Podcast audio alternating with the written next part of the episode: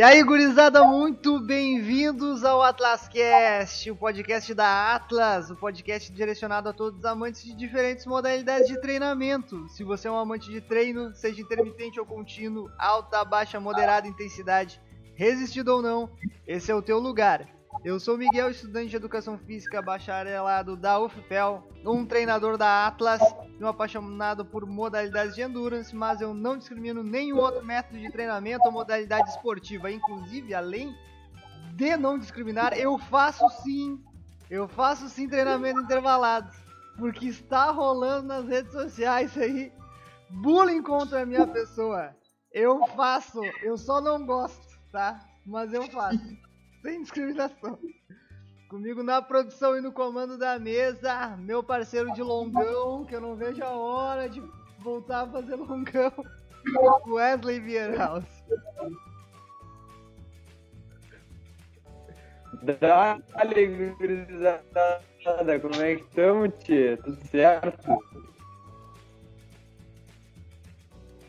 Meu nome é Wesley, como o Miguelito estava falando, sou estudante de Educação Física, bacharelado né, na sala de musculação, na, na quadra, na pista, ou, ou de forma online agora, agora, né?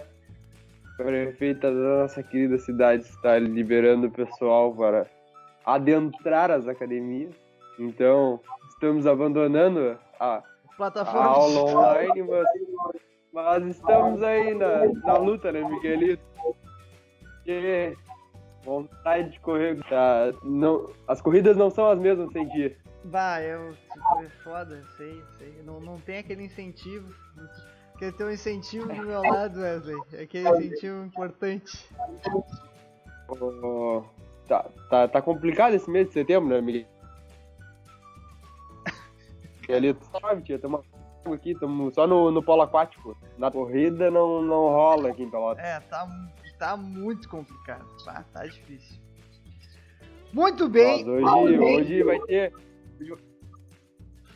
Hoje vai ter alguém que vai nos auxiliar nas, nas nossas maratonas agora. Tá, agora. Não, hoje a gente vai começar a entender um pouco mais por que, que foi que o cara quebrou lá no quilômetro 30, né, Wesley? Por que, que o cara quebra no quilômetro 30? Não, mas eu tô me sentindo bem, eu não sei o que aconteceu, minhas pernas só pararam. Hoje a gente vai entender. Hoje a gente tá com ela, Ana Paula Gomes, nutricionista formada pelo FIPEL, especialista em estratégia da saúde da família, com ênfase em políticas públicas, é mestre e doutor em epidemiologia e é nutricionista do Departamento da Saúde Mental da Prefeitura de Pelotas e agora trabalha com a gente na Atlas, né? Nutricionista da nossa querida academia. Te apresenta um pouco melhor, Ana Paula, para nós. Doutora Ana Paula. Bom, olá pessoal. Uh, acho que tu já falou basicamente, já me apresentou bem, né? Falou da, da, minha formação. Uh, bom, eu sou nutricionista já, ano que vem vai fazer 10 anos de formada. Né? Uh, boa parte, então, desse período, ao longo desses 10 anos, foi dedicada à vida acadêmica, então, mestrado, doutorado, especialização. E, então, no início desse ano, eu decidi voltar mais para a parte de atuação mesmo, né? Faz dois anos que eu trabalho aqui na Prefeitura de Pelotas, e no início desse ano decidi que gostaria de voltar a, a atender e clinicar porque é uma, uma área que eu gosto mesmo, gosto de, de atender, de orientar a alimentação mais saudável, desmistificar a alimentação, tornar ela mais possível para todos, né? Porque infelizmente a gente sabe que, embora a gente fale muito de nutrição e sobre alimentação, existem muitos mitos, né, na nossa área alguns bem fortes, assim, e divulgados, principalmente dentro da academia. O pessoal que frequenta a academia muitas vezes tem algumas informações distorcidas, não os profissionais, estou falando do pessoal que vai frequentar a academia. Então, uh, eu gosto bastante, né? Gosto bastante da área esportiva, tenho estudado. Inclusive, eu fiz metade do curso de educação física. E aí acabei. Uh, achei que não tinha o perfil para ser professora, né? Quando entrei, depois de estar algum tempo na faculdade, percebi que gostava bastante da área esportiva, mas mais, muito mais relacionada realmente à nutrição, que é a minha área mesmo de, de atuação. E aí acabei largando, fui mestrado, doutorado, enfim. né? Mas gosto bastante da área esportiva e tenho estudado bastante sobre isso também. Agora estou uh, iniciando meus trabalhos na Atlas, né? No centro de treinamento que vai ser inaugurado na próxima semana. E, e é isso. Pô, muito bom, hein, Pô, show de bola. Aí, aí, aí a pessoa passa puta tempo estudando e atendendo e tal. E aí ontem eu vi uma, uma thread, não sei se é assim que chama no Twitter, uh, por que, que a profissão do, de nutrição tinha que ser extinta. Aí eu fiquei assim, cara, que isso, brother? Tá maluco? Tá? Isso aí é um negócio que a gente vai tocar nesse assunto que tem peso de coach aí, né, cara? Eu sou contra coach, irmão. Assim, ó, se eu pudesse matar uma blogueira por dia. Não, mentira, eu não posso falar isso, eu vou cortar essa parte. Mas pelo amor de Deus, tem que ser extinto isso aí, cara. É cada negócio que tu escuta, assim, ó, que é, bah, chega a ser surreal. Mas vamos começar logo com esse papo. Vamos começar logo com esse papo, porque eu tô assim, ó, ansioso. Bora. Solta a vinheta.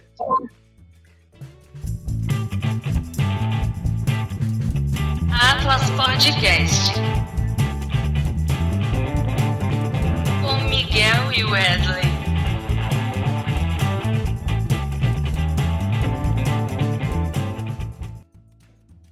Muito bem, estamos de volta. Ana, como é de costume, aqui a primeira pergunta é dele, é do homem, o Wesley Bierhaus. Manda daí. Ana, é, já que eu, eu, ia, eu ia deixar isso pra falar depois, mas eu já vou, quero começar com, com, com a treta já. Vamos, vamos, vamos fazer com que o pessoal fique nos escutando aí. É, explica pra nós por que. Não, é isso mesmo, explica para nós por que a profissão uh, do nutricionista não deve ser extinta, contrariando a, a, blogueira lá do Twitter, lá, não sei se é assim que chama, a, não sei como é chama lá, a thread dela lá sobre explicando por que, segundo a visão dela, né, o nutricionista deveria ser, não deveria atuar, é, alegando que faz uma apologia contra, é, dizendo que qual, ditando qual é o corpo perfeito e aí, eu gostaria que tu explicasse o contrário disso. Por que o, o nutricionista é tão importante e deve continuar atuando? Gente, depois vocês me passem quem é essa blogueira, por favor, que eu vou lá xingar ela. Não, ah, gente, eu, eu uh, pelo amor de Deus, depois né? uma blogueira também, legal. Tá, é um, é um, é um absurdo. Fico triste de saber que tem esse tipo de, de postagem. Eu nem, nem sabia né? Porque normalmente a gente acaba acabam nos enviando e a gente acaba acompanhando. Essa realmente eu não vi, né? Mas realmente é um absurdo dizer que a profissão de nutricionista deveria ser extinta.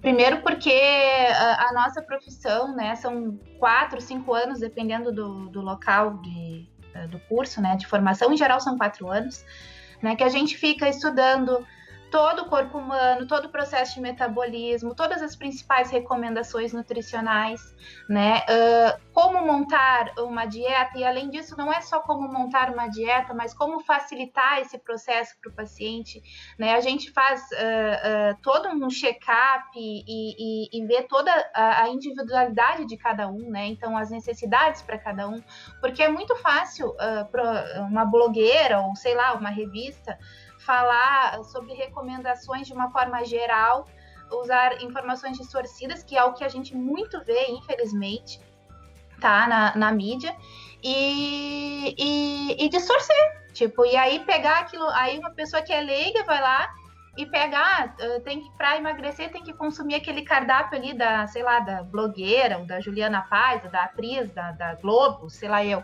tá?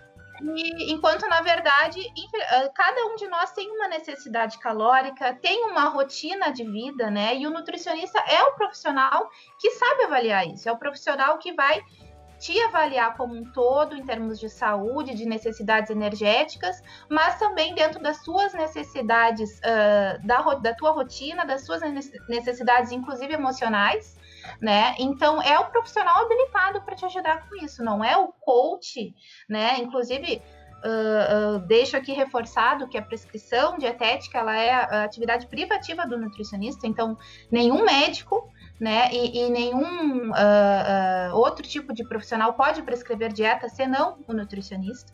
né? O nutricionista é o profissional habilitado para isso, tá? Então é um perfeito absurdo ouvir que essa profissão tão importante uh, deveria ser banida, né?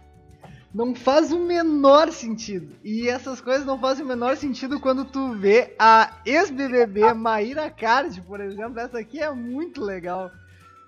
Ela vendendo um programa de emagrecimento com acompanhamento nutricional, sendo que ela não é absolutamente nada. Dizendo que vai transformar você, vai te dar uma microbiota de magro. Tu lembra dessa, Wesley? Essa é legal. Cara, uhum. microbiota uhum. de magro. Ela vendendo microbiota de magro. Meu Deus do céu, cara. É, isso, isso não existe, né? E, e assim, claro que a gente sabe hoje em dia que o funcionamento uh, adequado do nosso intestino ele tem um papel importante sim na, na, nossa saúde, inclusive no processo de emagrecimento, mas microbiota de magro não existe, gente. Não, não compra microbiota de magro. Né? Tu vai ter uma boa, tu vai ter uma boa microbiota, tu tendo uma alimentação adequada e bons hábitos de vida. Né? É isso, tu não, tu não vai comprar na farmácia microbiota, até porque se tu ingerir, dependendo de como, uh, dependendo do que tu tá ingerindo ali, se são probióticos, prebióticos, enfim, se, a, se o teu intestino não tá saudável, não vai funcionar para ti. Então não faz o menor sentido pensar em tomar uma substância que vai te dar uma microbiota de. Pô, não já isso. respondeu já a minha pergunta.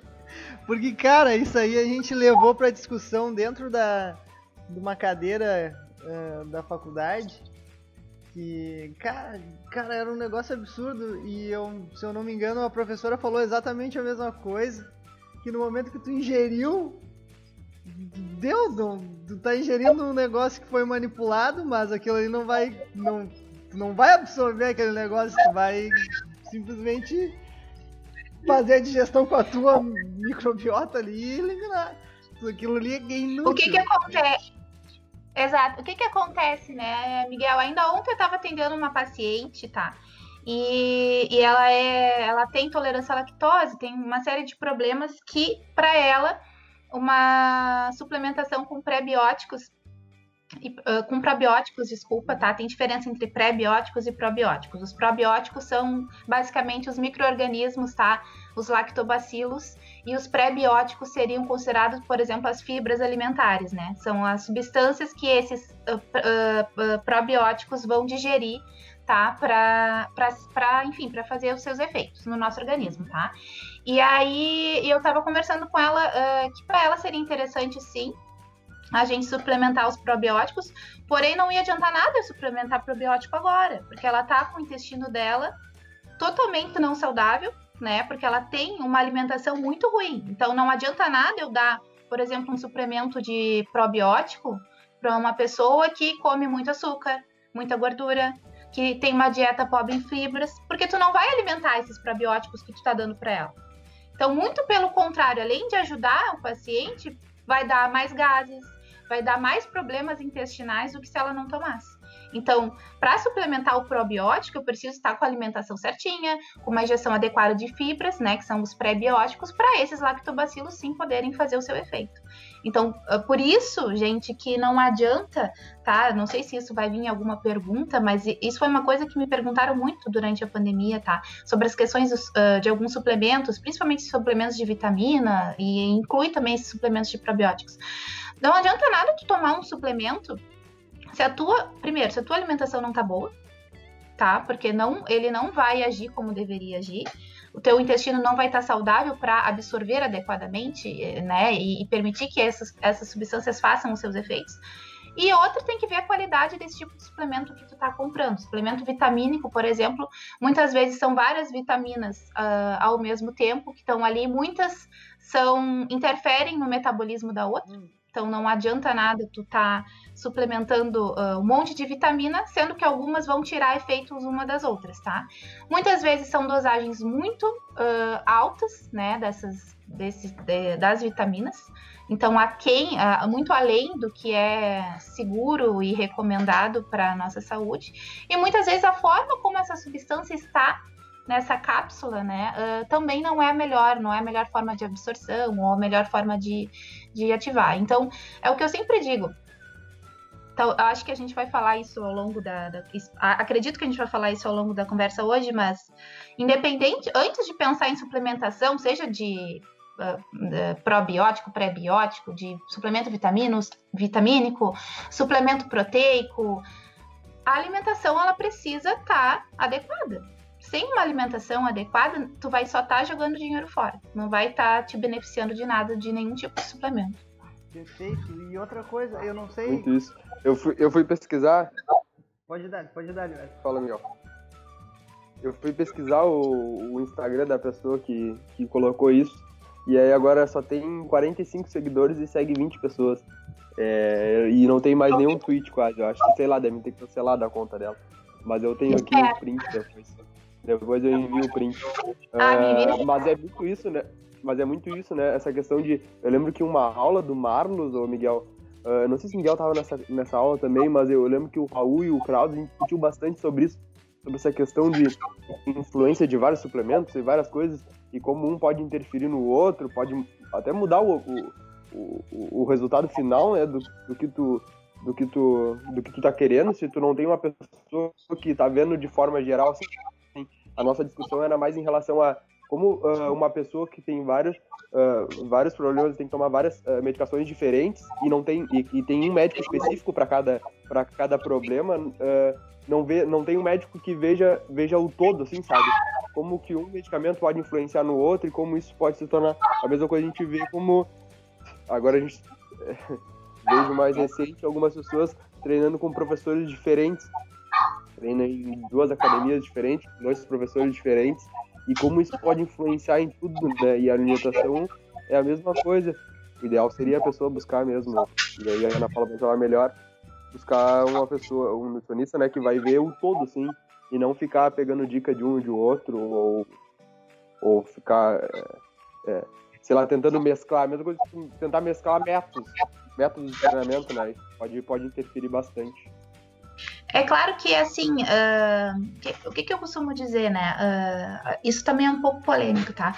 Mas, de uma forma geral, uh, as pessoas sabem, tá? O que comer para ter saúde ou para emagrecer, de uma forma geral, claro, sem entrar nessas nessas uh, coisas mais específicas, né? Mas de uma forma geral, quando tu pensa, ah, eu tenho que comer mais saudável, as pessoas já veem. Tem que comer mais frutas, mais verduras, mais cereais integrais, menos gordura, menos açúcar, de uma forma geral, né? E isso também o, outros profissionais de saúde, que não só a nutricionista, também sabem, né? Então, o próprio profissional de educação física, né, não, não, não tem problema ele dizer para a pessoa, olha, tu tem que diminuir de repente teu consumo de gordura, comer mais fruta, mais verdura. Isso não, não eu não vejo problema nenhum e na verdade isso é permitido, né? O problema é quando quando outras profissões tentam fazer prescrições. Ah, não, tu tem que comer batata doce e frango depois do treino. Se tu não comer batata doce e frango depois do treino, não vai dar certo. Ou, ah, não, tu tem que. Eu, e eu já vi isso em academia, tá? Muito. Então, isso não pode, né? Isso é o que não pode. Então, isso é o que o nutricionista vai analisar dentro do contexto daquela pessoa, né? Dentro da, das necessidades daquela pessoa, para ver o que, que ela realmente precisa consumir né? Mas orientações de forma geral, assim, não, não, é, não, não vejo problema. Vocês, como professores de educação física, podem.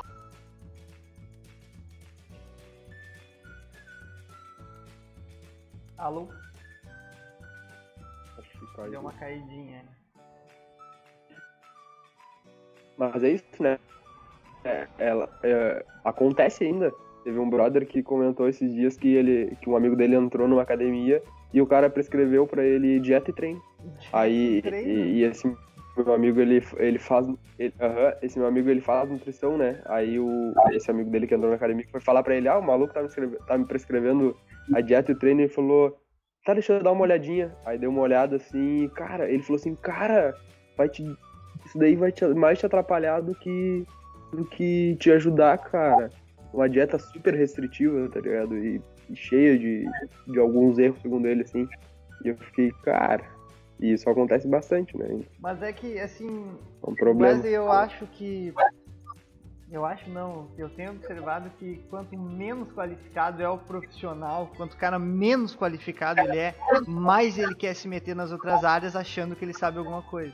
Ah, Isso aí certeza. é, é, é- é uma curva, assim, de. É, é, é Dunning-Kruger, né? A curva de. Quanto menos eu estudei e sei, mais eu acho que eu sei. E quanto mais eu vou estudando e percebo, Aham. eu percebo que menos eu sei das coisas. É, E daí, quanto menos qualificado o maluco é, mais ele acha que ele sabe das paradas. É, é cara, é um absurdo isso, é um absurdo. É é uma tristeza. É. E a outra coisa que eu acho também eh, que tem muito. eh, existem, eh, né, pro- profi- bom- bons profissionais na, na mídia, inclusive, né, que a gente segue, professores e doutores, né, e, e- e existe muita realmente informação sobre nutrição e sobre treinamento, né, sobre exercício físico, né, nesses, nesses perfis. E, e não quer dizer que as pessoas. E, e muitas vezes são pessoas super qualificadas, porém a gente tem que sempre tomar cuidado, assim. eh, Esses dias eu até estava falando com uma amiga e colega de profissão sobre isso, assim.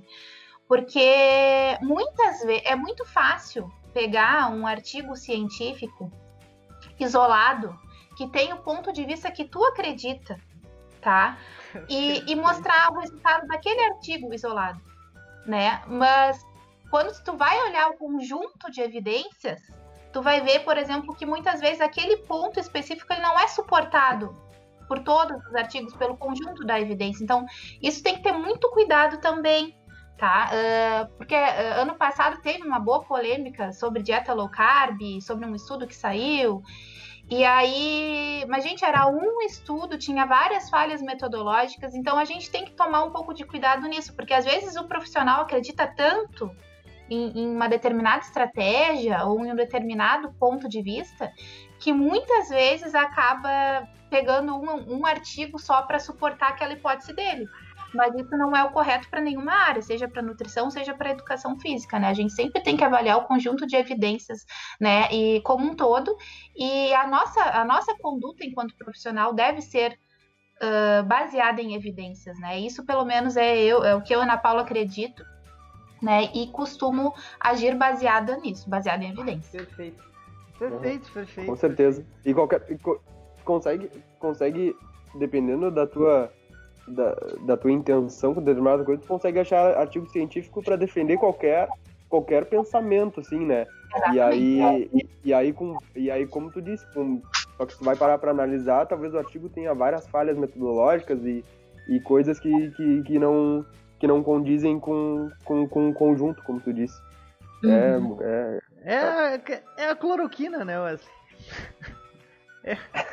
Eu desculpa, eu vou levar pro resto da minha vida a cloroquina, porque a cloroquina é o que melhor explica essa situação, mas tá, tudo bem. Ah, é, é triste, chega a ser triste. Os cara, o negócio é meta-análise. Não me apareça com um artiguinho aí patrocinado pela ASICS pra dizer que o tênis é bom. Eu quero uma meta-análise dizendo um corpo de evidência que, me, que mostre que melhora o desempenho. Não me venham assim, sabe? É, cara, eu tô- já sou muito crítico já. Muito crítico. Muito bem. Ah, muito bem. Eu acho assim, ó. Só encerrando o papo da blogueira. ah, o foda que a gente tava falando, a Maíra Card, a da microbiota lá, que vendia a microbiota em cápsula, ela tem 5.8 milhões de seguidores, isso só no Instagram. O negócio, o, o foda é o perigo, entendeu? É o perigo, é um perigo uma pessoa dessas, assim, sem conhecimento transmitindo essas coisas, porque 5.8 milhões de pessoas vão ver. Ela deve ter vendido pra um monte de gente isso aí. Entendeu? Bah, é, é, uma, é uma tristeza. Ô, meu, só a última, a última colocação é o, o, o Ícaro, o Ícaro Schultz, que falou com nós aqui no último ou penúltimo Aham. episódio é, do podcast também, ele falou exatamente sobre isso. Esse tempo eu tava assistindo uma aula dele na, na cadeira de gestão e ele falando sobre, sobre essa questão e talvez seja colocando assim, não que é um problema nosso, nosso profissionais assim, mas são tipos de, de pessoas que vão estão muito mais evidenciadas na mídia, né, cara? São muito mais impulsionadas e muito mais patrocinadas e conseguem atingir um, muito mais pessoas que nós, uh, que nós uh, profissionais que, que, estudamos aquilo dali, que entendemos talvez mais aquilo dali do que determinada pessoa. E aí, só que a gente não tem o impulso, não tem o alcance que essas pessoas têm. E aí, por isso que é, é um ciclo negativo, sabe? São pessoas que não têm, talvez, uh, conhecimento para passar aquilo dali de uma forma correta e passam de uma forma uh, intencional, assim, para se beneficiar com aquilo dali. E aí o pessoal acredita, sabe? E aí quando tu vem com. Quando tu vem dizendo que a cloroquina não funciona, a massa já tá condicionada a acreditar que funciona, saca? É verdade. É, e o que que, eu, o que que é o problema, assim, que eu vejo, tá? Em termos de, eh, de alimentação e também acho que de exercício físico dá para dá falar que nessas duas áreas, principalmente, né? Áreas relacionadas a, a emagrecimento, né? Principalmente. As pessoas estão muito desesperadas uh, por uma estratégia milagrosa para emagrecer. Né? Uh, porque a gente sabe o que precisa fazer para emagrecer, de forma geral, tá? Que nem eu falei para vocês. Só que uh, eu, eu vejo que tem muito esse efeito, assim, as pessoas estão sempre buscando, ah, eu tô gorda por isso, não é porque eu tô comendo mal e tô me exercitando pouco, né? Elas querem uh, descobrir uma forma mais fácil, né, do que comer saudável e se exercitar para emagrecer. Então, sempre que surge na mídia, seja um suplemento, seja a microbiota do magro, enfim, qualquer estratégia que promete um emagrecimento rápido ou mais fácil, isso tem um apelo na, na mídia muito forte, né? E, e é rentável. Então, por isso que, infelizmente, tem muitos profissionais que não são éticos, porque eu acho que isso, que isso é ser antiético, que se aproveitam né, dessa, dessa venda, dessa, desse potencial né, de, de, de mercado para criar uh, e fazer uh, merchandising fazer propaganda em cima de estratégias que não funcionam né? Porque vende, infelizmente vende. E aí, quem é que vai ter mais seguidores? É o profissional que vai falar baseado em, baseado em evidência, mas aquela coisa que tá todo mundo já saturado de ouvir. Que tem que comer mais fruta, mais legume, mais verdura, diminuir gordura, diminuir açúcar, ou aquela pessoa que vai dizer não. É, o problema é a tua microbiota. Se tu comprar a microbiota aqui que eu vou te vender, tu vai ser magro. Né? Essa pessoa que vende isso, infelizmente, ela tem mais apelo. É verdade. Infelizmente, essa é a realidade. Cara, é, né? é pura verdade. Precisava ser mais críticos, né, cara? Como é que uma pessoa que escuta isso, ah, é a tua microbiota, a pessoa consegue acreditar nisso, cara? É, eu não consigo entender, assim, de verdade. Isso me indigna, sabe? Indignado com um negócio desse que, tipo, cara, porra, escuta que a pessoa tá vendendo e. Tu tá te escutando, tu tá escutando um tu falando. Sabe? Eu às vezes eu vejo, não, irmão, tu tá escutando o que tu tá falando. Tu tá falando assim, porque é surreal. Cara, não, bah, é, é, é, cara, que absurdo. Muito bem, vamos dar continuidade. Eu acho que já desceu uma linha bastante aí nos blogueiros. Mas é que é, porra, é, a gente tá muito cercado de desinformação. E isso é bah, muito triste mas vamos começar com o papo, o papo que eu quero que eu quero entrar, que é sobre a suplementação, tá? Antes de mais nada, tu Ana já falou para nós, né? O negócio é alimentação. Tu te alimentar bem, teoricamente tu não tem necessidade de suplementar. Eu acho que todo, todo mundo concorda disso, né? Suplementação é algo além da alimentação. Quando, não sei se quando tu não quando tu não consegue atingir através da alimentação normal a tua necessidade de nutrientes diários, aí tu suplementa, ok? É basicamente isso, né?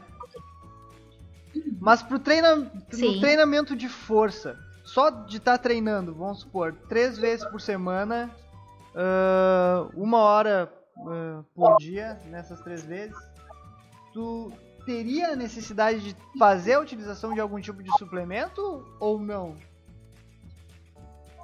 Olha, na, na área de nutrição tudo depende. De uma forma geral, a grosso modo, eu diria que não, tá? Uh, o que que acontece? Uh, as necessidades calóricas, tá, de uma pessoa num treinamento comum, como esse mesmo que tu disseste, de força, uh, são muito semelhantes, tá? Não, não tem uma, uma necessidade calórica muito aumentada. A gente sabe que esse tipo de treino ele não gera um gasto calórico muito grande. Então, não necessariamente tu vai precisar suplementar ou consumir além uh, de uma dieta normal, tá? Uma dieta entre 1.800 a 2.400 calorias, tá?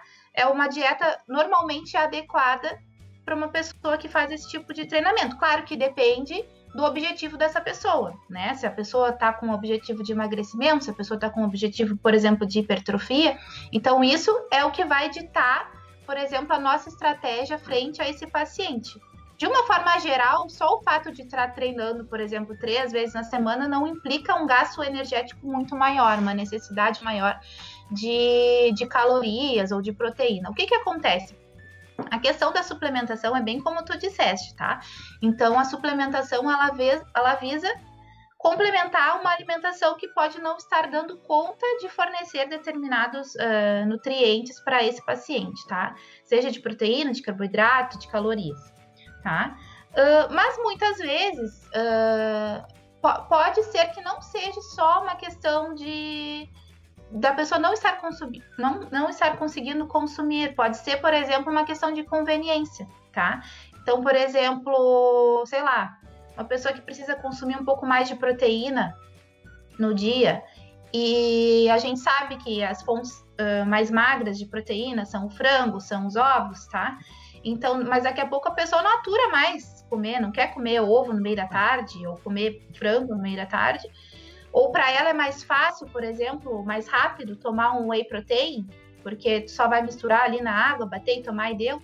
Então, às vezes entra por conveniência para complementar a dieta. Não necessariamente, mas é, é, o que eu estava dizendo, não que vai ser essencial esse tipo de suplementação. Tudo vai depender da necessidade né, desse paciente e, e também da, da rotina dele. Porra, perfeito. Um, só indo de encontro ao que tu tá falando sobre a conveniência, um professor nosso, Felipe Fossati, ele fez uma postagem de um artigo que mostra a necessidade de ingestão calórica de um, um ciclista em uma etapa apenas. Apenas uma etapa do circuito da volta da França, tá? Em uma etapa só o cara tinha que consumir, por exemplo, 27 hambúrgueres ou 50 e não sei quantas bananas. Não tem como, entendeu? Aí nesse caso, obviamente tu, tu entraria com algum outro algum tipo de, de suplemento hipercalórico aí, né? Para o cara conseguir manter a. Sim. É que tem diferença, né? Para esse Exato. tipo de exercícios, seja para um atleta, né? Ou exercícios de endurance, por exemplo, realmente aí a suplementação com certeza ela vai entrar porque as necessidades calóricas eh, de proteína desse tipo de, de, de, atleta, né? Elas são muito aumentadas, mas isso é atleta, claro. tá? É diferente da pessoa que frequenta academia três, quatro vezes na semana, seja visando hipertrofia ou emagrecimento, né? É, mas claro que para atleta as necessidades são diferentes. Perfeito, perfeito.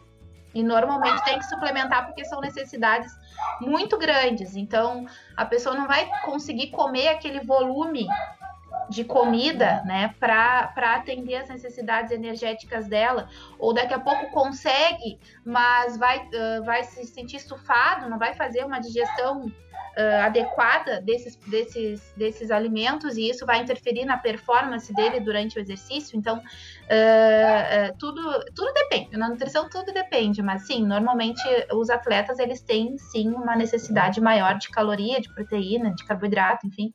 E esses, esse público realmente a, a, suplementação normalmente é necessária, tá? É, mas é diferente desse público que vai para academia de uma forma geral só para melhorar a qualidade de vida ou para buscar uma melhor composição corporal. Porra, perfeito. Perfeito. Wesley? É engraçado. É. Ei, Miguel. É engraçado escutar depende, porque na educação é, física também depende. É, depende. Né? A resposta sempre é depende. Antes, antes de qualquer coisa, depende. É, e aí o Miguel falando sobre, sobre o Fossati, e aí, sei lá, numa aula dele também, comentando que que esses atletas chegam a acordar, tipo, os caras acordam ele de, madru de madrugada para eles fazerem uma refeição gigantesca, assim, né? porque os, caras, tipo, tem que se alimentar, é. Uh, mas, Ana Paula, eu queria, hum. hoje, eu até fiz uma, uma avaliação com um aluno, e aí eu queria que tu respondesse melhor, né, porque, enfim, tu tem mais gabarito para falar do que eu. Uh, ele pegou e ele visa emagrecimento, tá? E aí, só que daí, eu, tá, a gente conversando, fazendo uma anamnese ali, a gente comentando quantas. Uh, uh, perguntei pra ele quantas refeições ele fazia por dia. E ele me disse que fazia duas refeições por dia. Tu pode explicar para nós quais são os malefícios, ou se tiver algum benefício, dessa pessoa que visa emagrecimento se alimentar só duas vezes por dia? Tendo em vista que talvez nessas duas refeições ela consuma uh, muita comida? Sim, o que, que acontece, tá? Uh, hoje em dia, a gente já não tem mais na nutrição uh, aquela fala de que a pessoa precisa comer de três em três horas, tá? Isso não necessariamente é verdade, tá? Porém, né, quando uma pessoa come tudo bem, se ele come duas vezes no dia, tá? E ele tá consumindo a necessidade de calorias, de proteína, de carboidrato que ele precisa, isso não vai fazer tanto mal para ele. Mas o que, que a gente observa na prática? Né, que se alimentar muito poucas vezes por dia favorece com que essa pessoa tenha muita fome ao longo do dia, né? Principalmente para quem está emagrecendo, que já está numa dieta hipocalórica, né? Então essa pessoa vai ter mais fome. Isso muitas vezes em algumas pessoas pode favorecer uma compulsão alimentar, por exemplo, no período que ela vai se alimentar, tá? Uh, dependendo, aí, claro, isso tudo depende de cada, de cada paciente, mas uh, no geral, os pacientes que estão numa dieta de emagrecimento, a gente uh, precisa um coloca um pouco mais de proteína nessa dieta, até para dar mais saciedade, para não, não, não ter catabolismo muscular, né? Para ter mais perda de gordura e não de massa muscular. Então, isso também é ruim, né? Se alimentar muito pouco ao longo do dia, né? Porque pode favorecer a esse maior catabolismo muscular. Então, o que, que a gente fala, assim? Uh, não é uma regra para todo mundo, não é, não existe mais essa regra de comer de três em três horas, mas principalmente para quem está treinando, tá? Seja visando hipertrofia ou seja visando emagrecimento, uh, o ideal seria se alimentar a cada três ou quatro horas, tá? E com doses adequadas de proteína, justamente para prevenir tanto o catabolismo muscular e também para prevenir essa questão da fome, como eu falei. Muitas pessoas vão ter mais fome. Para quem está numa estratégia de emagrecimento, isso não vai ser legal, porque pode ter uma compulsão alimentar aí e prejudicar né, uh, o desempenho da dieta como um todo. Porra, muito bom. Uh, Ana, eu, te, eu vejo muita gente começando a fazer academia, começando a fazer academia, ou começando a correr, ou começando a praticar um exercício, e de cara vai numa loja de suplemento e compra um pré-treino, tá? Uhum. E aí no pré-treino lá tem um monte de coisa e, claro, entre eles vai ter cafeína. Geralmente tem cafeína, cafeína não, não tem muito o que discutir, cafeína realmente funciona. Mas é necessário eu fazer a utilização de um pré-treino antes de treinar, ainda mais visando uh, quando a maioria dos alunos eles procuram realmente emagrecimento, mas gera um efeito de emagrecimento real a utilização desse tipo, desse tipo de, de pré-treino ou não? Isso é só perfumaria? Eu. Essa é a minha pergunta. Não, não vou enrolar muito, eu tô meio. Tá pensando em emagrecimento, tá? O que vai definir o emagrecimento do aluno é o balanço energético, tá? Desse aluno. Ele precisa ser negativo, ou seja, ele precisa gastar mais energia do que ele consome.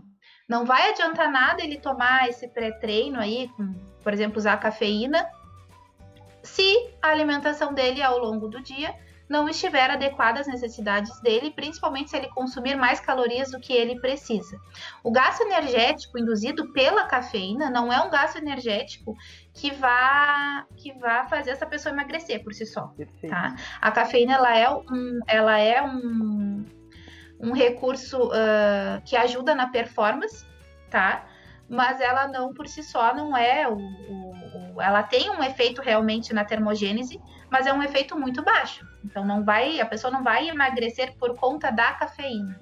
E isso não é o, o essencial para ela emagrecer, tá? O essencial para a pessoa emagrecer é o ajuste adequado do treino e da dieta. Perfeito. É, tu tu explicou exatamente o que. É, quando eu falei que a cafeína funciona, é exatamente isso que eu, que eu queria dizer, né?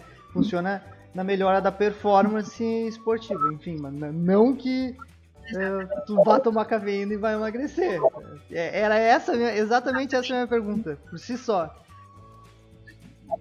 É isso mesmo. Utilização de cafeína não emagrece se tu não fazer exercício. Nada emagrece se tu não fazer exercício e não. Como é que- não, e não se alimentar direito. É basicamente isso aí. Muito bem, dá- dá-lhe Wesley. O- Esses dias eu tava comentando. Aqui no, bom, aqui no Rio Grande do Sul a gente tem muito costume de tomar chimarrão, né? E aí sempre vem aquela. aquela... Direto a gente fala, conversa com os alunos e. E aí eles falam assim. Aí eu falo, ah, tal, talvez tenha que beber mais água, talvez esteja retendo ah, muito líquido e tal e tal. E aí os alunos falam, tá, mas eu tomo muito chimarrão. Aí falou, tá, mas não necessariamente chimarrão conta como ah, a, a, a quantidade que tu tem que te hidratar, né? Pô, mas eu tomo 2 litros de chimarrão, então eu já não preciso beber mais água. Ah, tu poderia explicar. Aí tá, eu vou fazer a pergunta, depois eu vou explicar por quê. Tu poderia explicar pra nós melhor o quanto a, a questão do, do chimarrão, ah, se o chimarrão conta ou não, tá? Como, como parte da hidratação diária. E o, e o quanto de, de, de diurese isso faz e aí, por que a pergunta, tá? Eu fui pra literatura e busquei algumas coisas. E aí, bom, uma que eu, eu, eu achei que, que a metodologia talvez não fosse, eh, não fosse tão representativa, porque o que eu li é que eles, eles pegavam. Eu li um estudo com ratos e tal, e o pessoal pegou. Eles utilizaram 14 gramas de, de, de, de erva mate para 850 ml de, de água. Eu acho que eu, para mim isso não é representativo, porque numa, numa cuia de chimarrão tu utiliza muito mais e talvez tenha muito mais cafeína ou muito mais eh, a questão da- das ervas ali eh, né, né, que vai interferir. E aí tu poderia explicar um pouquinho melhor para nós? Isso. Sim, claro. Ah, o que que acontece, tá? Ah, essa a gente tem uma recomendação ah, de forma geral, tá? Que a gente deve ingerir cerca de 35 ml por quilo de peso de água, tá? Durante o dia. É claro que na nossa, na nossa rotina a gente ingere água em outros, até na comida que a gente come, seja, por exemplo, nas frutas a gente tem água, nos vegetais a gente tem água, quando a gente come um feijão tem água ali, né? O café, o chimarrão esses alimentos, tudo vai ter tem um pouco de água, né? Ah, mas, ah, claro que tomar chimarrão é uma forma, sim, de aumentar a ingestão hídrica, mas também, como, como tu bem falaste, o, o chimarrão ele vai ter mais cafeína, tá? Então, não é interessante que o consumo da pessoa seja baseado só no chimarrão. É importante a gente ter, sim, o consumo da água pura, justamente porque o chimarrão tem a cafeína, é uma substância, substância estimulante, pode ajudar sim a ingerir a quantidade de água, mas não deve ser a única fonte, tá? Então, a- a- o principal que a gente deve ingerir é a água pura mesmo, tá? A recomendação que existe é com relação à água pura. Mas é claro que, tá, sei lá, se toma um litro, um litro e meio de água e toma um chimarrão, eu vejo que tá ok, entendeu? Aí é tudo tudo que eu digo é sempre depende, depende do, do consumo, mas o que eu vejo é que muitas pessoas tomam, só, tomam muito chimarrão e não querem tomar água pura. Daí aí já não, não é considerado adequado por isso. Né? Vai ter muito consumo Uhum. de cafeína, né? Uma substância estimulante, aí falta água, né? Porque a água pura que é mais importante para o nosso organismo estar funcionando adequadamente, estar liberando as toxinas, né? De uma forma geral. Pô, Boa. muito bom. Valeu. Cara, eu vou ir direto. A minha, per- Sim, a sim, minha sim, pergunta vai ser direta e reta, tá? Direta e reta. assim, eu- Eu não Diga. vou. Ah, BCA em cápsulas, tá? Aquela que eu compro na loja. BCA em cápsula, eu tenho que tomar? Funciona BCA em cápsula? Essa é a minha pergunta. Tá. Tá, o ter que tomar tu já viu, né? Eu acho que desde a primeira vez que Tá. eu falei. Né? O ter que tomar. Tá, eu então eu vou, vou refazer a pergunta, tá? Eu, eu Tá. comprei, eu me alimento bem, e eu comprei cápsulas de BCA porque a blogueira falou que eu deveria comprar porque o BCA é muito bom porque vai premi- prevenir aí a minha perda de massa muscular depois de um treinamento aeróbico. Então eu comprei para ingerir no pós-treino cápsulas de BCA. Eu joguei dinheiro fora? Muito provavelmente. tá? O que que acontece, gente? Ah, a gente tem, dentro desses suplementos que a gente usa, assim, normalmente tem dois grandes grupos, assim. Tem os suplementos para aumento de massa muscular, né? Ou para melhorar esse aumento de massa muscular. E suplementos para performance, tá? Para aumentar a performance no treino, tá?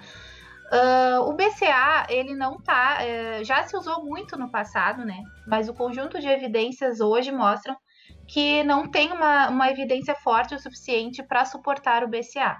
Para termos de massa, principalmente em termos de massa muscular, performance menos ainda, tá? Então, uh, em termos de massa muscular, o que, que importa muito mais? É a ingestão adequada de proteínas, né? Ao longo do dia, tá? claro que após ali duas horas, uh, tem né, a evidência de que até duas horas após o exercício, uh, o consumo de proteína ele ajuda na síntese proteica. Porém, a gente sabe que a síntese proteica ela tem uma janela de 24 horas, então é muito mais importante esse consumo adequado ao longo do dia, né, em, em todas as refeições.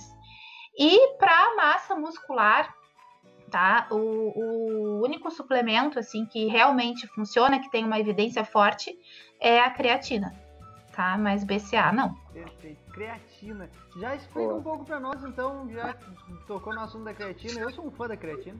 Creatina e cafeína para mim seriam uhum. as coisas que, seriam, que poderia vender, assim, tá? Mas enfim, explica um pouco para nós o funcionamento da creatina, então.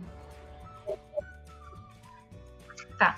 A creatina, ela, ela ajuda a retenção pelo músculo, tá? Da fosfocreatina, que é necessária para a síntese de ATP, tá? Então, com isso, uh, a, a, gente vai ter uma maior energia, né? Isso favorece com que a gente tenha mais energia para treinar.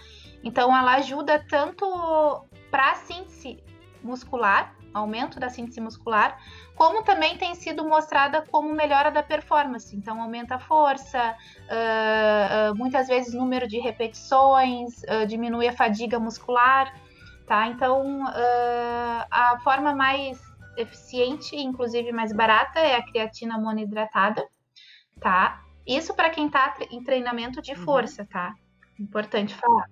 Uh, tem uma dose. O que, não, o que não quer dizer que precise suplementar, tá? Perfeito. Como eu falei lá no início, tudo vai depender de cada situação, mas ela é sim um suplemento que se mostra eficiente para isso, tá? Tanto para um pouco da melhora de performance quanto para aumento de massa muscular. Uh, então, a dosagem recomendada é de cerca de 3 a 5 gramas, tá? Por dia. Tá, aí a maneira eh, tem, tem protocolos que falam em super uh, saturação de creatina durante cinco dias e depois essa dosagem menor de manutenção, tá? Mas aí depende de cada caso uh, específico, mas ela ajuda sim, tá? Uh, nessa questão da energia durante o treino e no aumento da massa muscular. Perfeito. Ela aumenta a retenção Boa. de água intramuscular, tá? Ah, isso é um mito que tem com a creatina também. Porque tem muita gente que fala, ah, creatina deu celulite, tá? Mas a creatina não dá celulite. Ela aumenta a retenção de água dentro do músculo. E não extra músculo, né? Que é aí que a gente vê, por exemplo, nos casos da celulite, né? Aquela gordurinha localizada ali pela retenção de água, tá? Então é importante falar disso também. E também tem essa questão, já que a gente está falando de creatina, já, já vou falar um pouquinho. Tem essa questão dos mitos também relacionados à creatina, sobre aumento de peso, tá? E, e o que que acontece? A, a, creatina ela não faz engordar, tá? Ela não vai aumentar a quantidade de gordura corporal de ninguém. Ela faz aumentar, uh, ajuda a aumentar a massa muscular, né? Então a gente sabe que a massa muscular ela pesa mais que a gordura, tá? Então pode ser visto sim muitas vezes um aumento de peso, cerca de 1 a 2 quilos aí, com o uso da creatina, mas em função dessa retenção hídrica dentro do músculo e do aumento da massa muscular tá? E não de gordura. Ah, perfeito, muito bom. Pô, isso é, é, aí a gente já pega e já, já, já, já fala de outro ponto também, na questão da, uh, do, do, aluno pegar e, e, e, verificar só o peso na balança, né? E aí, pô, treinou, sei lá, um, dois meses, sei lá, já vem treinando e aí quer emagrecer. E aí ele nota que desinchou, ele nota que tá mais, sei lá, tem menos circunferência de cintura e o abdômen, e aí, mas na, na balança tem o mesmo peso. E aí vai falar, pô, não tá funcionando, cara, olha aqui, eu não tô emagrecendo, mas é justamente essa questão, né, de, de, de, de ver que ele, tá, que ele tá aumentando a massa muscular e tá perdendo gordura, tá, tá, tá... E aí a gente nota como uma, uma avaliação é importante, né? Exatamente, porque o peso da balança Claro que em termos populacionais, tá? Em termos de políticas públicas de saúde, tá? O IMC, por exemplo, é um, é bom indicador para isso, tá? Mas dentro da prática clínica, a gente sabe que é, é, muito importante a gente fazer essa avaliação do quanto esse, esse, esse aluno ou esse paciente tem de gordura, quanto ele tem de músculo, porque sim, tem uma diferença. Então, muitas vezes, no início, ele não vai notar tanta diferença no peso corporal, porque ele vai estar tá ganhando mais massa muscular e a massa muscular ela pesa mais que a gordura, tá? Então, o peso da balança ele não deve ser uh, o principal uh, parâmetro para medir uh, a eficiência do teu processo de emagrecimento ou, ou até mesmo de, de, hipertrofia, enfim. A gente precisa avaliar outros parâmetros, como as circunferências, né, como, como percentual de gordura, como percentual de massa muscular, para fazer esse tipo de avaliação. A própria foto também ajuda, né? Então, uh, uh, não se cercar só no peso e não ficar fixo no peso, porque ele, em termos clínicos, ele não é um bom indicador para isso. Perfeito. Show. Eu queria, eu queria fazer a última aqui, então. Já estamos se encaminhando para a finaleira. Uh, Ana, tu pode explicar para nós uh, como que, e se, se tem, qual, quais são esses mecanismos, uh, como que uma dieta, vou falar pobre, mas também não queria usar dieta low carb, porque pode ter outros fins, mas como uma ingesta menor de carboidrato pode influenciar negativamente na recuperação de um treino, isso pode acontecer em relação a, a, a recuperação muscular e, e, toda essa questão, assim, isso pode acontecer? Pode. E, e quais são esses mecanismos? Tá. Uh, pode sim, tá? Inclusive é bom falar sobre isso, assim, porque normalmente o pessoal que entra na academia muitas vezes já tá muito mais fissurado na proteína, na proteína, na proteína, e o, o coitado do carboidrato fica de lado, tá? E, e sim, uma injeção de carboidrato adequada, ela é necessária sim pro, uh, tanto para um processo de, de aumento de massa muscular, né, quanto para o próprio desempenho durante o treino, né?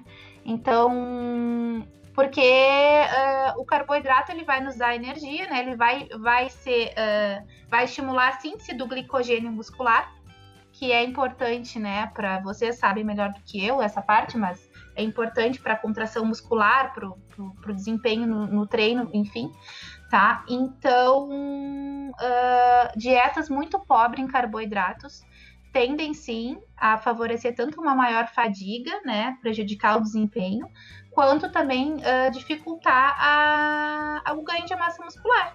Para o ganho de massa muscular, a gente precisa do adequado consumo de carboidratos, né? Porque se a gente está com baixo consumo de carboidrato, uma, uma, insulina muito baixa, a gente sabe que a insulina é um hormônio anabólico, né? E ela vai ajudar nessa questão. Então, se a gente está com, com carboidrato muito baixo, daqui a pouco a gente vai estar tá usando outras vias para geração de energia.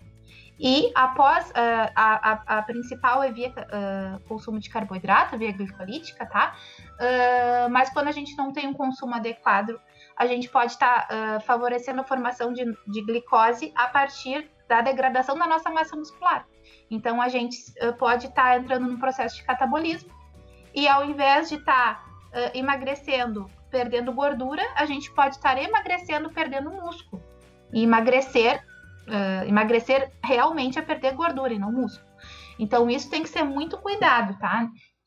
Não é que não se possa fazer uma dieta low carb, tá? Mas tem que ter todo um planejamento adequado, né? E uma, uma nutricionista ajudando né, uh, para que não ocorra esse tipo de situação, tá, de, de catabolismo muscular, tá? Mas o carboidrato ele é super importante, sim, tá? Claro, ingestões adequadas, nem exageradas, nem muito baixas. Então, dietas aí com 25% ou menos de carboidrato já se mostraram uh, mostraram uh, malefícios, desculpem, para o desempenho no treino e no processo de ganho de massa muscular, tá? E, e com relação ao carboidrato também, é importante falar que uh, o período de digestão do carboidrato ele dura em torno de 4 horas, tá? Então, quando a gente se a gente quer ter uma, uma reserva de glicogênio muscular importante, por exemplo, no, no, meu treinamento, mais importante do que a refeição ali que antecede o meu treinamento, é a, ante, é a refeição que eu fiz cerca de 5, 6 horas antes desse treinamento. Então, por exemplo, uma pessoa que treina à tarde, né, uh, a gente precisa estar muito mais atenta ao café da manhã dessa pessoa do que necessariamente ao almoço tá? Porque aí vai dar tempo da pessoa fazer a digestão desse carboidrato e fazer a reserva do glicogênio muscular para ela ter energia para o treino, tá? Então, claro que uh, e aí depende muito, existe tá? Uh, uh, uma evidência de que tu consumir uma fonte de carboidrato cerca de 30, 60 minutos antes do exercício pode te ajudar né, uh, evitar a fadiga durante o treino, mas mais do que isso, a refeição que antecede esse treino é mais importante. Então, por exemplo, quem treina durante a manhã, por exemplo, pensar principalmente num jantar adequado, com teor adequado de carboidrato, uh, para ter energia durante a manhã, para treinar. Exatamente, eu tava, eu, tava, eu tava falando e eu tava pensando exatamente nisso, assim, tipo, pô, aquelas pessoas que batem na janta, sabe? Não é pra jantar, não é pra jantar, não é pra comer tal coisa. Não come massa da noite, não come massa à noite. É. Se tu, se, tu, se tu jantar, se tu jantar, tu vai engordar, tu não vai emagrecer e tal. E, putz, aí tu traz essas informações pra nós e a gente fica assim, cara, cada vez mais a gente precisa disso, as pessoas precisam acabar com esses mitos, com essas coisas uh, antigas, assim, de tipo, ah, não pode fazer tal coisa porque vai te prejudicar. Cara, depende, é como tu disse, depende de cada pessoa. A individualidade Exato. biológica está aí. Ana, tu falou uma coisa assim que é, é, é muito elucidativa, tá? Pra mim, assim, que eu gosto muito de correr pela manhã, por vários fatores. De manhã tem menos vento, né? Em virtude do sol estar tá recém-nascendo e tal, enfim o clima é melhor para mim, eu me sinto melhor em correr de manhã. Uh, e um dos fatores vai exatamente de encontro a isso que tu tá falando. E além de, né, a maioria das provas também são no período da manhã, então eu já me acostumo com o horário de correr de manhã. Mas quando eu não janto bem, quando eu não faço uma alimentação assim uma quantidade adequada de carboidratos à noite, eu corro mal de manhã. E não faz muita diferença para mim ingerir alguma coisa com carboidrato logo antes da corrida. Eu já havia percebido isso. Mas se eu janto bem, eu corro bem. Se eu não jantar bem, eu não vou correr bem, indiferente da quantidade de carboidrato que eu vou ingerir na manhã. E uma vez o Wesley até me criticou numa corrida que a gente foi num triatlo que o meu café da manhã, a gente jantou, fez um, uma, uma, uma bela massa, não foi massa, foi um carreteiro, né? Foi um arroz bom, assim, top. E de manhã eu tomei um energético, comi um pão e fui correr com isso, entendeu? E que me. E eu, eu. Cara, é, chega a ser engraçado. Eu tava bem demais, entendeu? Bem pra correr. Top! Agora, se eu não tivesse jantado, eu ia estar tá completamente quebrado, cara. E isso que tu falou agora é a real. A refeição, o que importa na real não é tanto que tu vai ingerir nos momentos antes, né? É a ingestão horas antes. Isso é foda. É, e isso vale assim Claro, a gente está falando aqui em termos de carboidrato, né? Mas isso vale para tudo, assim. Hoje em dia a gente sabe que muito mais importante do que a refeição pré e pós-treino é a tua refeição ao longo do dia. Claro que uh, um pré, um pós-treino adequado ali pode né, aumentar um pouco mais a tua performance ou, ou ajudar um pouco mais a síntese muscular, dependendo do caso. Mas mais importante do que o pré e o pós-treino é a tua alimentação, ela tá adequada ao longo do dia, tá? E, e, e adequada ao teu treinamento, ao teu horário de treinamento. Por isso que é importante a nutricionista, porque aí o nutricionista que vai saber avaliar isso certinho. Ah, qual é o período que o aluno treina? Né? E qual é, qual é os momentos que ele tem que estar tá mais atento a determinados uh, nutrientes ou determinadas refeições que esse aluno vai precisar fazer para ter um bom desempenho, seja num, numa prova, seja na, na, na, própria musculação, enfim. E os caras cortando carboidrato, Wesley. Cortando carboidrato na janta. No outro dia tem 20 quilômetros para fazer. Exato. Uhum, Vai uhum. Uhum. Ai, muito bem. E agora tem os caras na maratona, na maratona de Tóquio, os caras estavam utilizando uh, gordura como, for, como forma de suplementação durante a prova também, né? Na, acho que foi na maratona de Tóquio, acho que foi a última. Foi o início do ano, eu acho. Acho que foi. Eles estavam utilizando gordura e tal como forma de suplementação e não só carboidrato. Porque a elite corre e a elite tem seus, seus, seus, próprios suplementos, assim, cada, cada atleta suplementa da forma que, que, que, que bem entender com seu, o seu nutricionista lá. E aí a maioria tava suplementando com, com, com gordura. Gordura? É, a, a evidência para esse tipo de estratégia ela é, ainda é muito fraca. Então, em termos de evidência, o que a gente sabe é principalmente uma dieta adequada em termos, claro, em termos de todos os macronutrientes, tá? Mas uh, uma dieta, por exemplo, cetogênica, uma dieta baixa em carboidrato, não se tem uma evidência de que melhora a performance ou desempenho, muito pelo contrário. As evidências atuais não suportam isso. Ah, perfeito.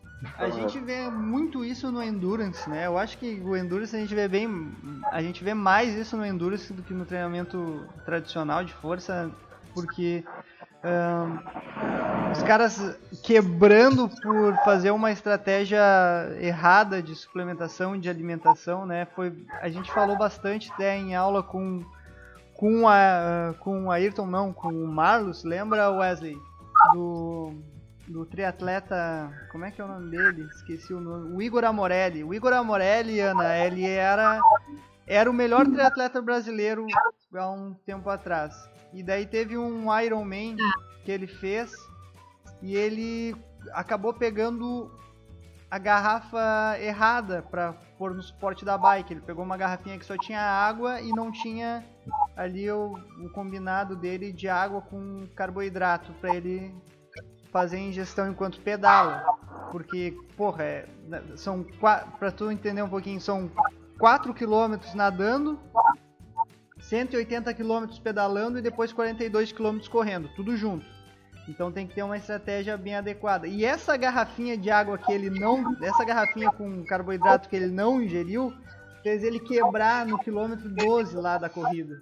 E ele terminou a prova caminhando, assim, foi vexatório, terrível. Quebrar. É. Quebrar é. Cansar, assim, é, tipo, assim, tu é, terminou. Hoje, Sim, perdeu o É, ele, ele, até fala, o cara tem. É, é, é uma sensação muito horrível, porque tu tem pulmão, tu sabe que tu tem pulmão, a tua mente tá boa, a tua perna só não se mexe mais. É um negócio muito ruim. É muito ruim mesmo. E daí, depois de um tempo, e ele começou. E a gente viu que ele começou a sumir e desaparecendo do cenário, né?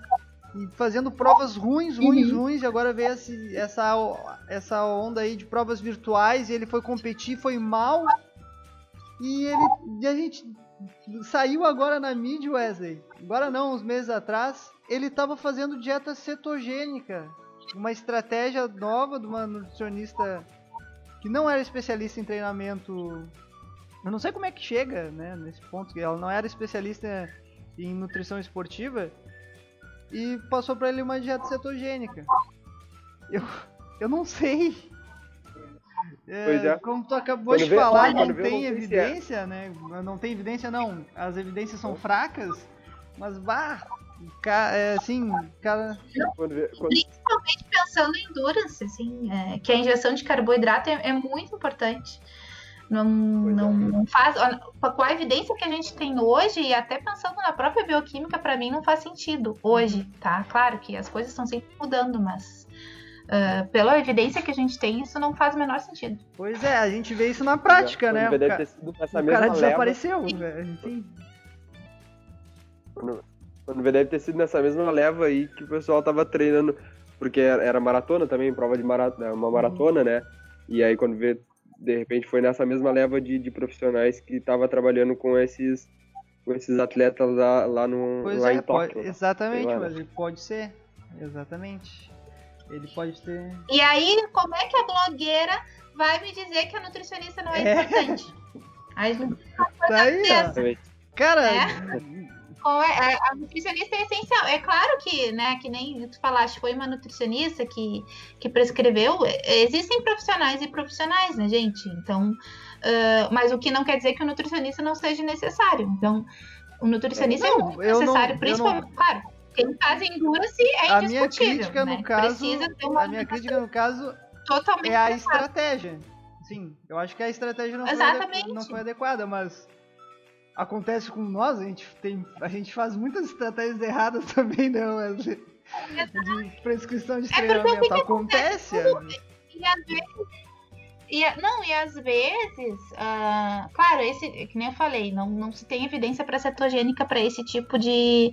de uh, tem um ou outro estudo, entende? E aí, às vezes, a pessoa quer testar ou quer.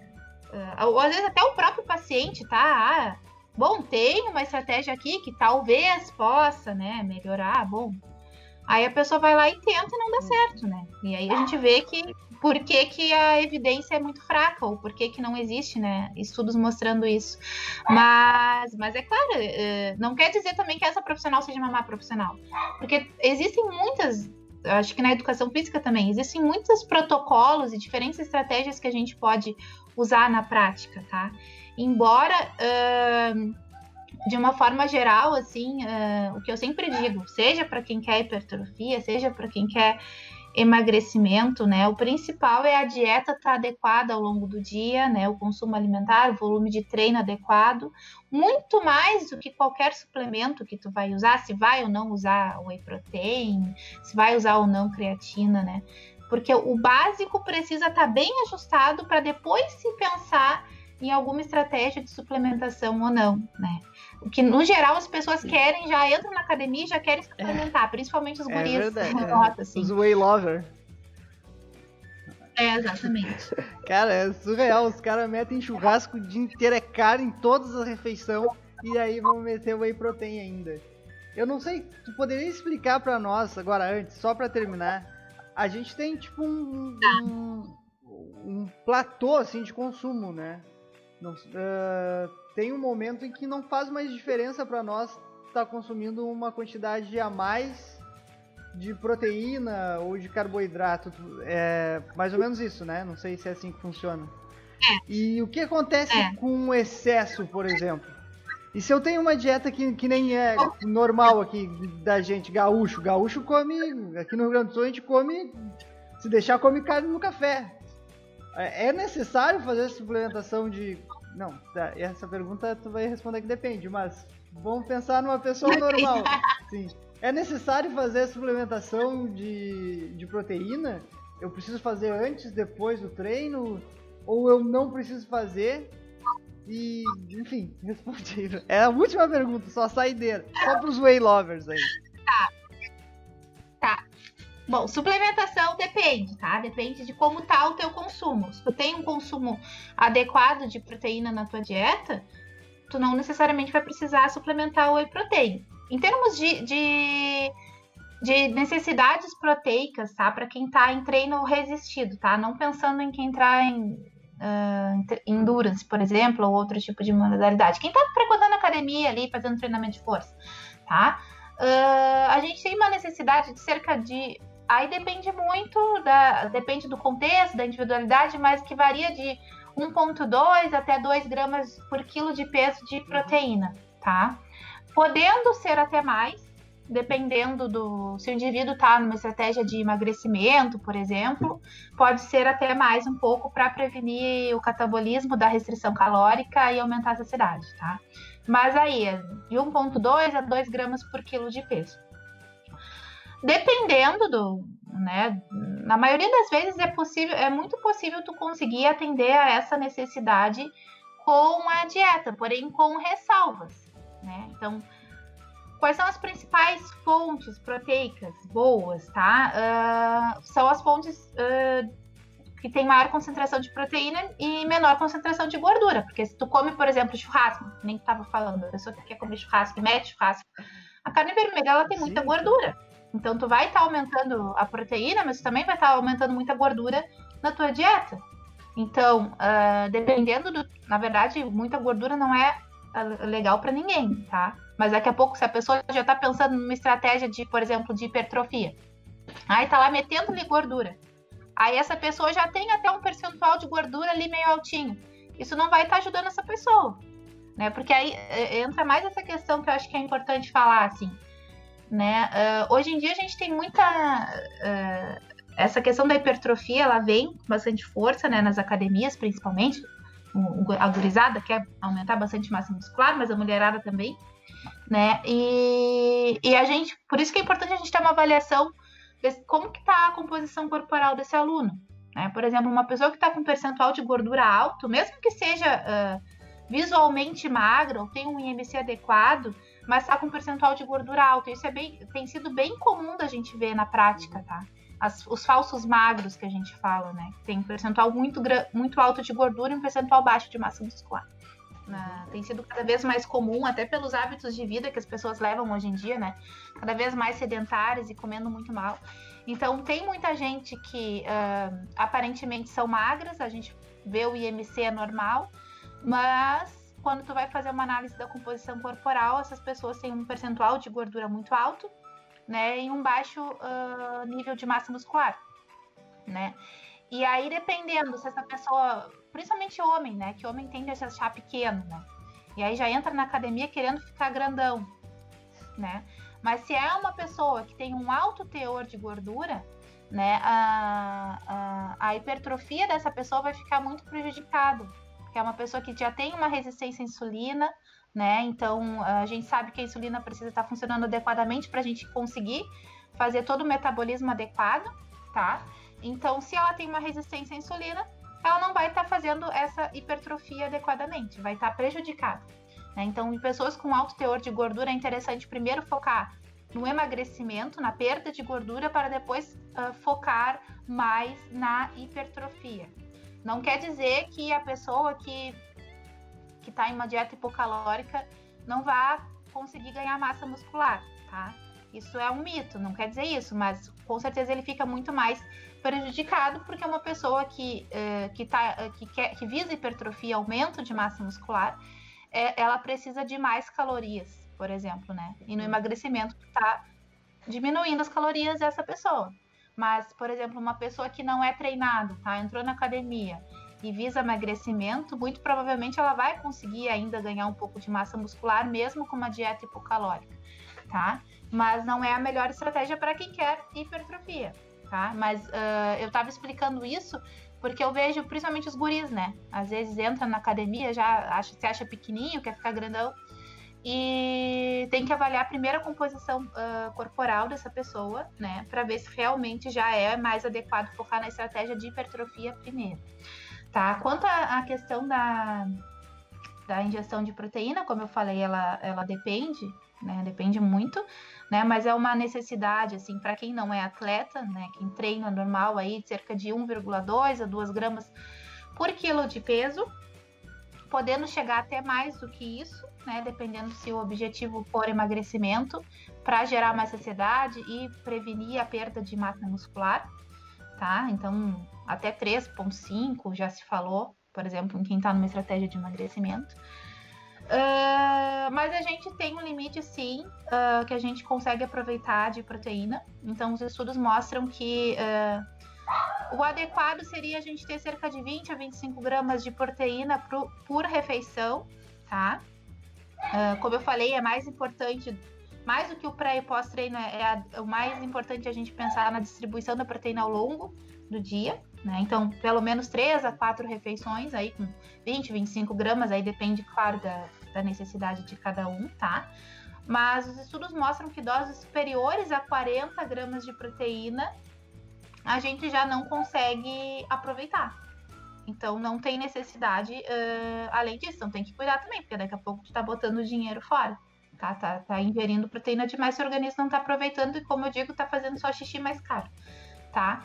E, e outra coisa que tem que cuidar também é, é é as calorias, porque daqui a pouco tá consumindo muito a mais do que precisa, mesmo que seja proteína, tá? Ah, pode estar prejudicando sim o, a, né, o, o, processo, se- seja de emagrecimento dessa pessoa, porque vai estar ingerindo muito caloria a mais do que precisa.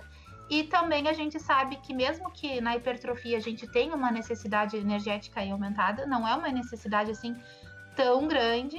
E se tu ingerir muita caloria, daqui a pouco tu vai estar ganhando muita gordura e não massa muscular, que é o objetivo. Perfeito. Muito bom. Wesley, tem mais alguma pergunta? Não, as minhas foram contempladas, todas. As minhas também, acho que era isso. Pô, a gente Ana, antes de mais nada, eu quero te pedir desculpa porque a gente falou que ia ser só uma horinha, né? Mas quando o papo é bom, é, a gente meio que se perde aqui e deixa rolar. Muito bom, eu gosto de falar também. Então não tem problema. Muito obrigado, Ana, por ter eh, disponibilizado um pouco do teu tempo para vir conversar com a gente, tá? É, pô, uma honra, é sempre muito bom, a gente sempre aprende um monte aqui. Espero que nossos ouvintes tenham a mesma, a mesma sensação que a gente. É sempre muito elucidador, muito obrigado. Para quem quiser entrar em contato com a gente, pode acessar em qualquer rede social é atlasct ou procurar eu e o Wesley nas redes sociais, é arroba migoliva e arroba Wesley Beer House. Qualquer rede social são essas arrobas, Instagram, Facebook, qualquer coisa. Pode mandar e-mail para nós também pro atlasctpodcast.gmail.com Ana, antes de nos despedir, tu pode fazer o teu jabá aí, dizer onde é, eh, quais os teus horários de atendimento, teu e-mail, pode falar.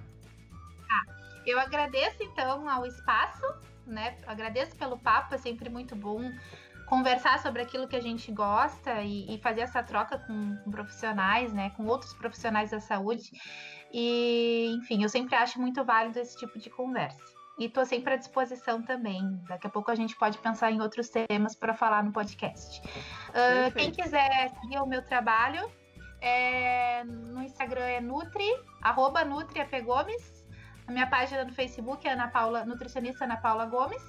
Tá? Meu e-mail é anapaulagomes.nutri.gmail.com Ah, Eu seguido faço postagens na- nas minhas redes, ah, principalmente para desmistificar. Eu gosto muito de desmistificar a nutrição, né? Tornar ela mais acessível para todo mundo, né? E, e principalmente baseada em evidência, que eu acho que isso é importante. E a partir da semana que vem, então, eu vou estar. a, a- a minha, a minha agenda está aberta para atendimentos na Atlas, no Centro de Treinamentos 2, certo? Eu atendo no período da tarde e da noite. Ah, e também faço atendimentos ah, na modalidade online, para quem precisar. Era isso, muito obrigada, pessoal, pelo espaço. Perfeito.